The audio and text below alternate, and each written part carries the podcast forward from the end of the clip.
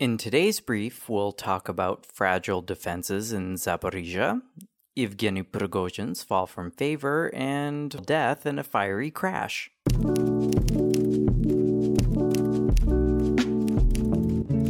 I'm Rob Gaudet, contributing editor, coming to you from Hamburg, Germany, and today is Thursday, August 24th, 2023. Happy Independence Day of Ukraine! You're listening to the Ukraine War Brief podcast, where we bring you up to speed on the war in Ukraine in about 20 minutes or less. Yewleea and Linnea are en route, as am I, to Ukraine. Let's get started with the news in Ukraine from the front.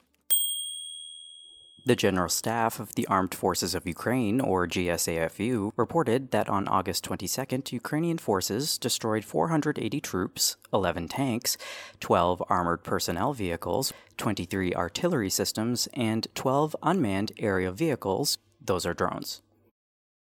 In the Eastern Theater of Operations, Russian forces attempted to advance towards Avdiivka and Marinka, both in Donetsk Oblast, but their efforts were unsuccessful.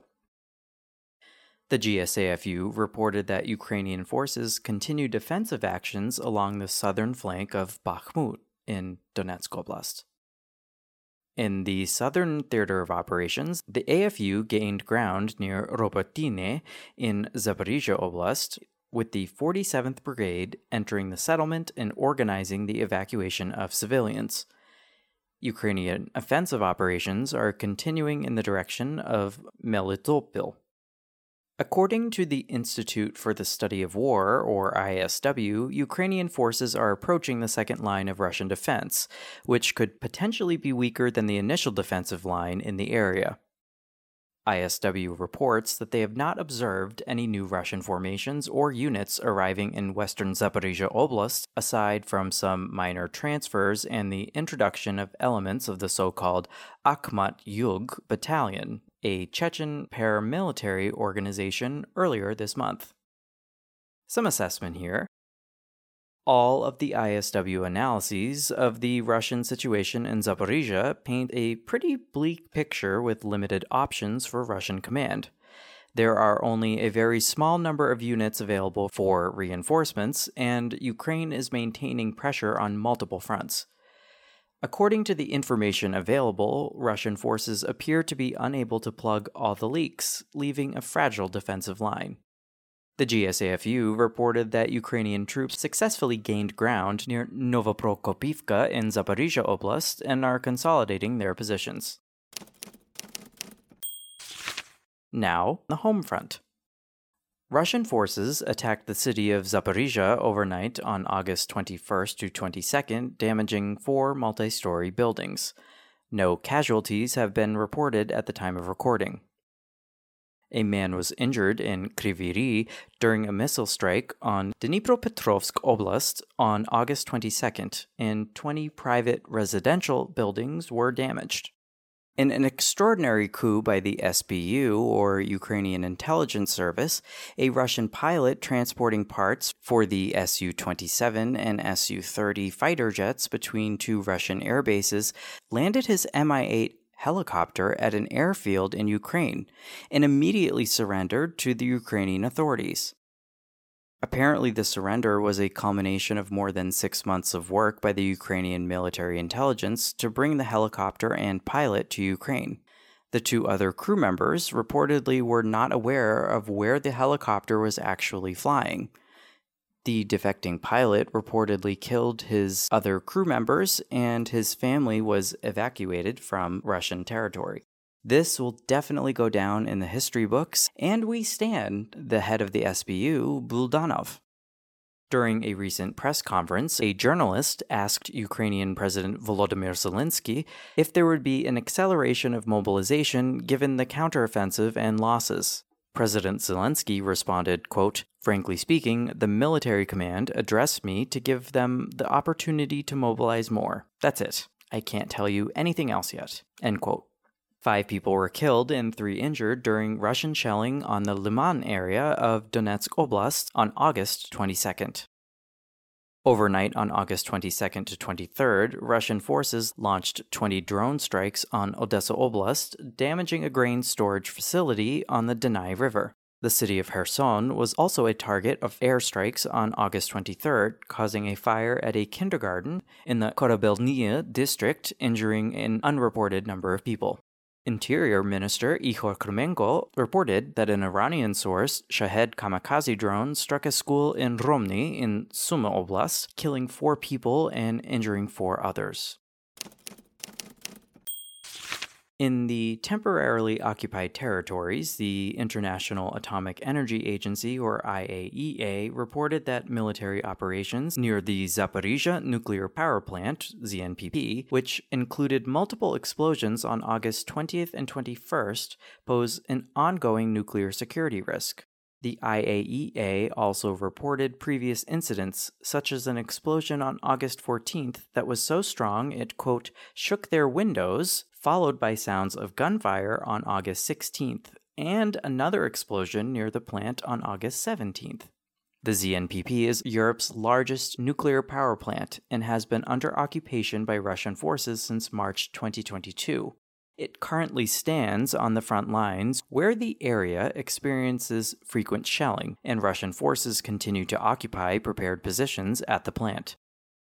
According to Ukraine's military intelligence, Russian forces are sinking ferry boats in the Kerch Strait in a feeble attempt to protect the Crimean Bridge from attack following several successful strikes on the bridge over the last year. Apparently, Russian forces believe the sunken ferries will create a buffer in front of the bridge, and has already sunk one ferry with plans to sink at least six in total with chain booms mounted to them. Quick question Do they realize how long the bridge is? Like, it's way more than six ferry boats long. Maybe a few sunken Black Sea Fleet ships would provide better coverage? I mean, it's a very long bridge. The United Kingdom's Ministry of Defense reported on August 23rd that the continued use of pontoon bridges to link occupied Crimea with occupied Kherson Oblast indicates that Russian forces in Crimea and Kherson are facing logistical issues, even weeks after Ukraine struck the bridges connecting the two regions. The strategically important Chonkhar and Henichesk bridges appear not to have been repaired, and the resulting bottlenecks have led Russian forces to become at least partially reliant on a long detour through Armyansk in northwestern Crimea. It's important to keep in mind that Crimea is the central logistics hub for Russian forces in southern Ukraine, and pontoon bridges are, quote, unlikely to be able to fully sustain the flow of heavy vehicles carrying ammunition and weaponry to the front, end quote a Russian S 400 medium to long range anti aircraft missile system on the occupied Crimean Peninsula, which is supposedly designed to detect and repel aerial targets from hundreds of kilometers away, appears to have been destroyed. In fact, a photograph taken from a reconnaissance drone loitering completely undetected right above the anti aircraft system moments after the strike indicates that the program might have some tweaking to do. The Russian MOD, a very reliable source, claimed that two Ukrainian drones flying near occupied Crimea changed course after the Russian military engaged the drones with fighter jets. According to the MOD, the MQ 9 Reaper and the TB 2 Bayraktar drones were on a reconnaissance mission over the Black Sea when they were detected by the Russian Air Force. Speaking of shooting things out of the sky, let's talk about the Russian Federation and effectively occupied Belarus.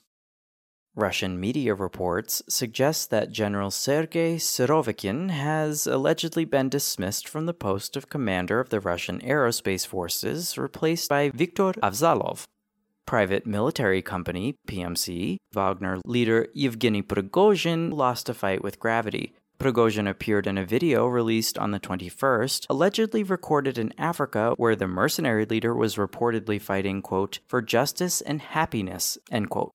On August 23rd, the Russian Emergencies Ministry, they must be really busy, reported that a private aircraft, quote, came down near the village of Kuzhenkino, and of the seven passengers and three crew, there were no survivors. The plane was reportedly traveling from Moscow to St. Petersburg at the time of the incident. Gray Zone, a PMC Wagner linked Telegram channel, reported the aircraft was shot down by air defenses in the Tver region of Moscow, with local residents hearing two bangs before the crash and seeing two vapor trails. Russian state news agency TASS reported that the craft caught fire upon hitting the ground. The BBC then reported that Prigozhin was on the list of passengers along with other Wagner leadership. Some assessment here. The info space was obviously awash in theories, with some insisting Prigozhin, Dmitry Utkin, and others are absolutely definitely deceased and it was ordered by the Russian military command, and others proposing that he could have faked his death, and genetic testing of the recovered remains will inevitably prove that the Wagner leaders aren't dead after all. The video from Africa has some insisting that he couldn't have been in Russia because he obviously was in Africa while others have thrown out the possibility that the video was green screened or otherwise manipulated to make Prigozhin look like he was in Africa when maybe he was already dead and the Kremlin staged the flight to make it all look like an accident. It may be worth noting that the 23rd marked exactly two months since Prigozhin led his Wagner Group mercenaries in an armed rebellion against Russia's military leadership, and a Kremlin insider cited the BBC article reportedly reacting by saying, quote, I had a feeling he'd come to a bad end, end quote. Previous theories about Wagner's tiny coup have posited that it was mutually planned and agreed upon by Russian President slash dictator Putin and Prigozhin as a way to weed out military commanders who were not totally loyal to Putin, with the expectation that ending the putsch would make Putin look more powerful to the military, the Russian people, and the international community. Instead, Wagner troops easily occupied more territory in Russia over two days than they did in Ukraine during the entire winter offensive. Putin looked weak and indecisive, and Prigozhin's very presence on Earth made Putin look even weaker and more ineffectual. we can't have that, can we? United States President Joe Biden said that he was, quote, not surprised, end quote, by news of Prigozhin's possible death.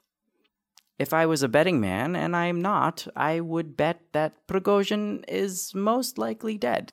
If he was foolish enough to put himself, along with top Wagner leadership, in a single private airplane, then he deserved to be shot down.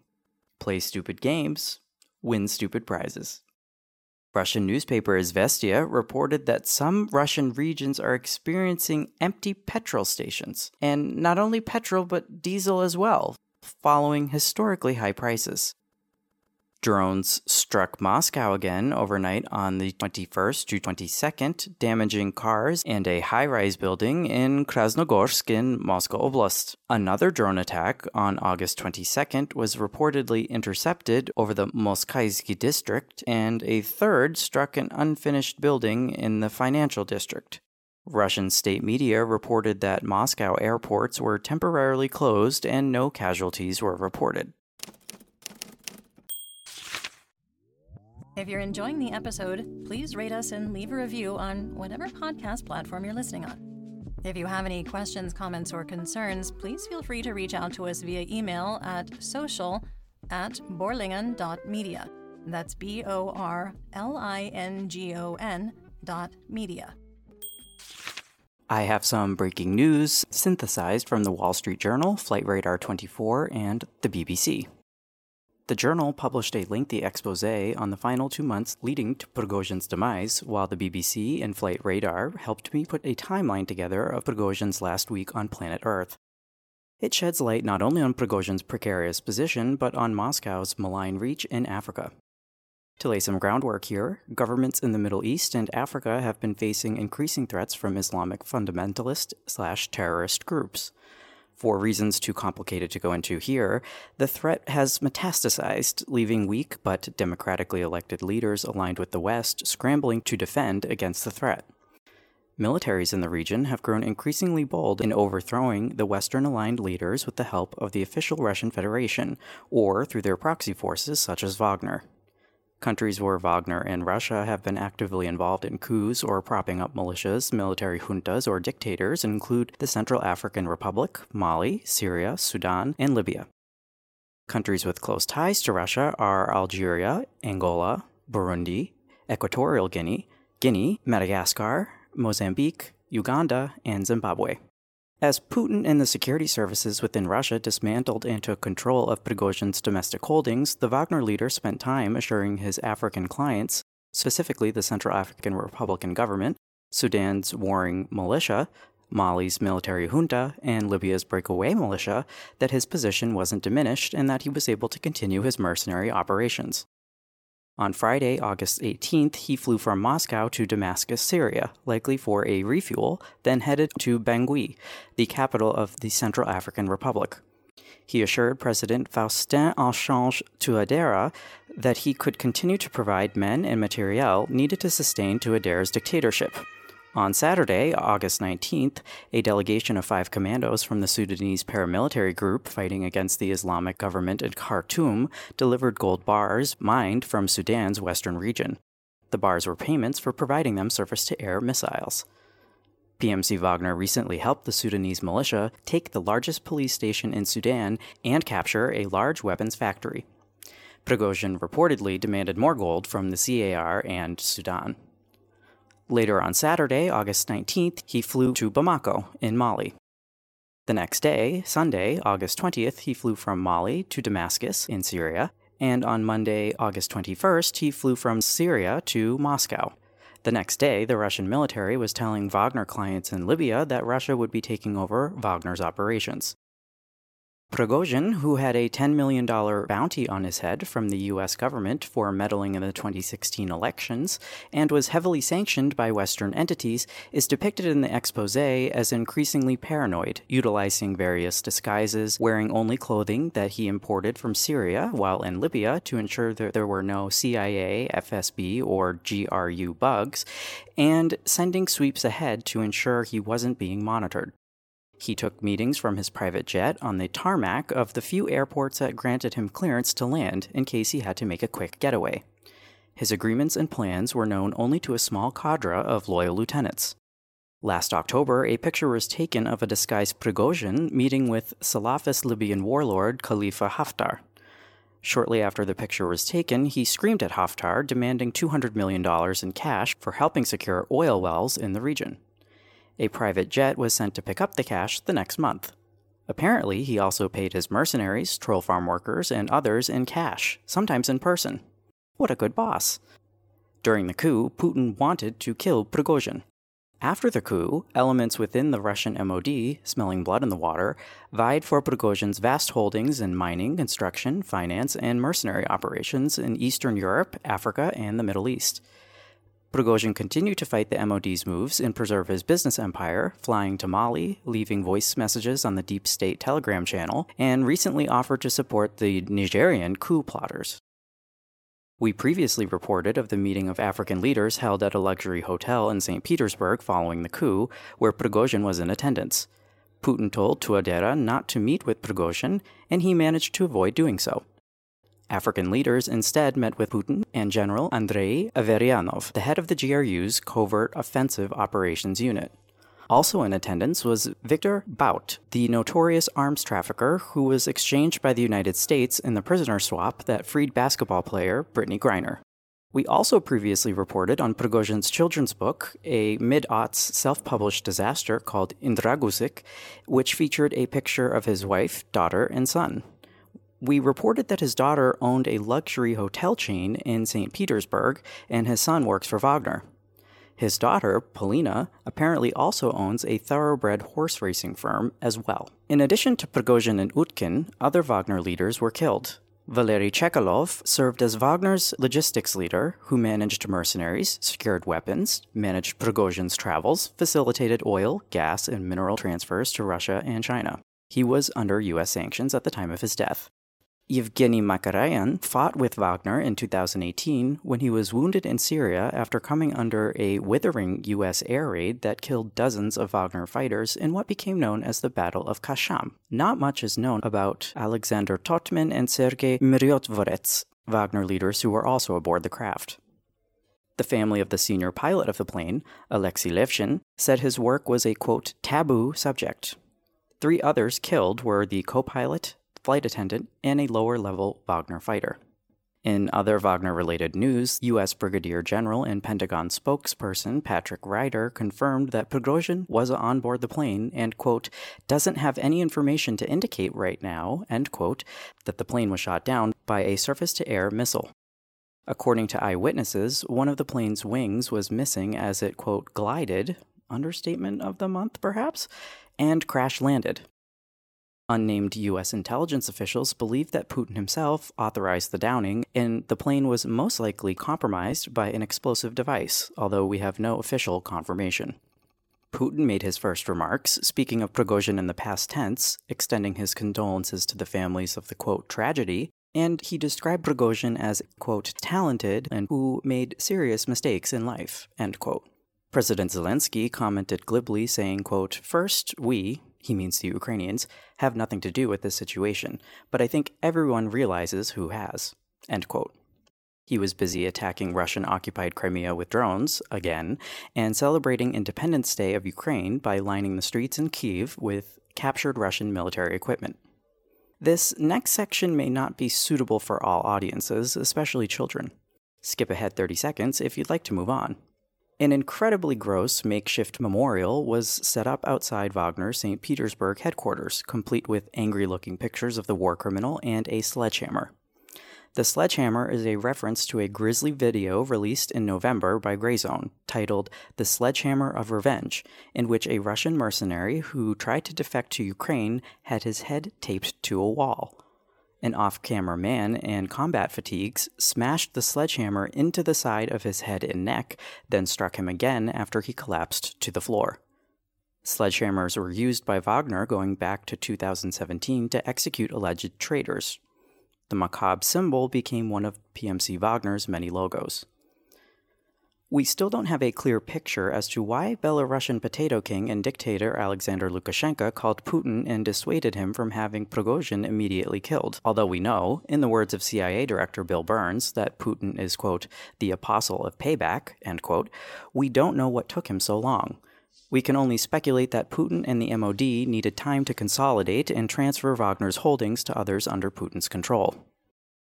It's worth noting that after the Wagner base in Belarus learned of the downing, Belarusian authorities shut off their internet and cell phone access to prevent the activation of any contingency plans established in the event of Prigozhin's death.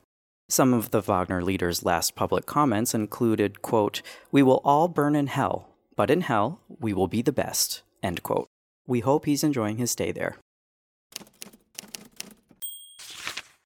Moving on to the news worldwide. In Hamburg, Germany today, and many places around the globe, the Ukrainian diaspora celebrated Ukrainian Independence Day. Conservatively, at least 1,000 people were present at the event, which was supported by the public.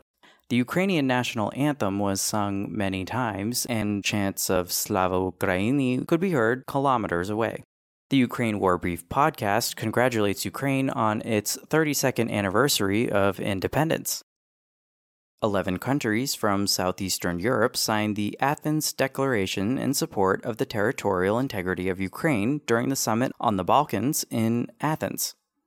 The declaration expresses an unwavering support for, quote, Ukraine's independence, sovereignty, and territorial integrity within its internationally recognized borders, based on the values of democracy and the rule of law, end quote.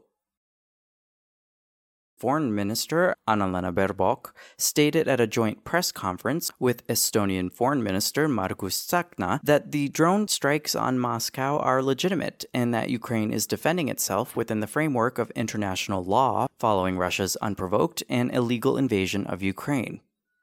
Turkish President Recep Tayyip Erdogan was originally supposed to meet with Putin in Ankara to discuss the Black Sea grain initiative, but plans have changed and now Erdogan will meet Putin in Moscow. This has nothing to do with the International Criminal Court's arrest warrant for Putin.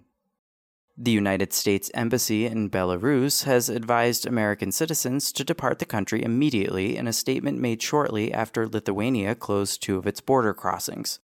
Four Lithuanian checkpoints remain open, but the governments of Poland, Lithuania, and Latvia have said that more closures are possible. Hint more closures will happen.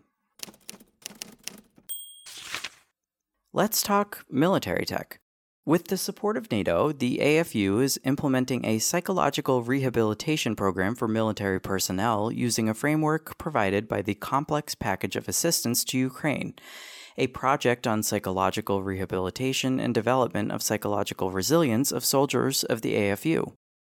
According to Pentagon spokesperson Sabrina Singh, the U.S. is willing to train Ukrainian pilots on F 16 fighter jets if European partners lack capacity to train as many pilots as Kyiv wants, adding that the pilots will all have to receive, quote, significant English language training, end quote, first, which is expected to take some time.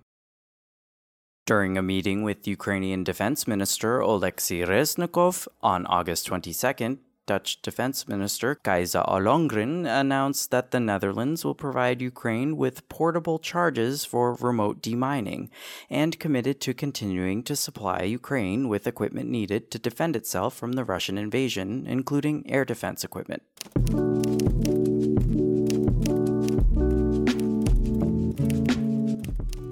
That's the brief for today.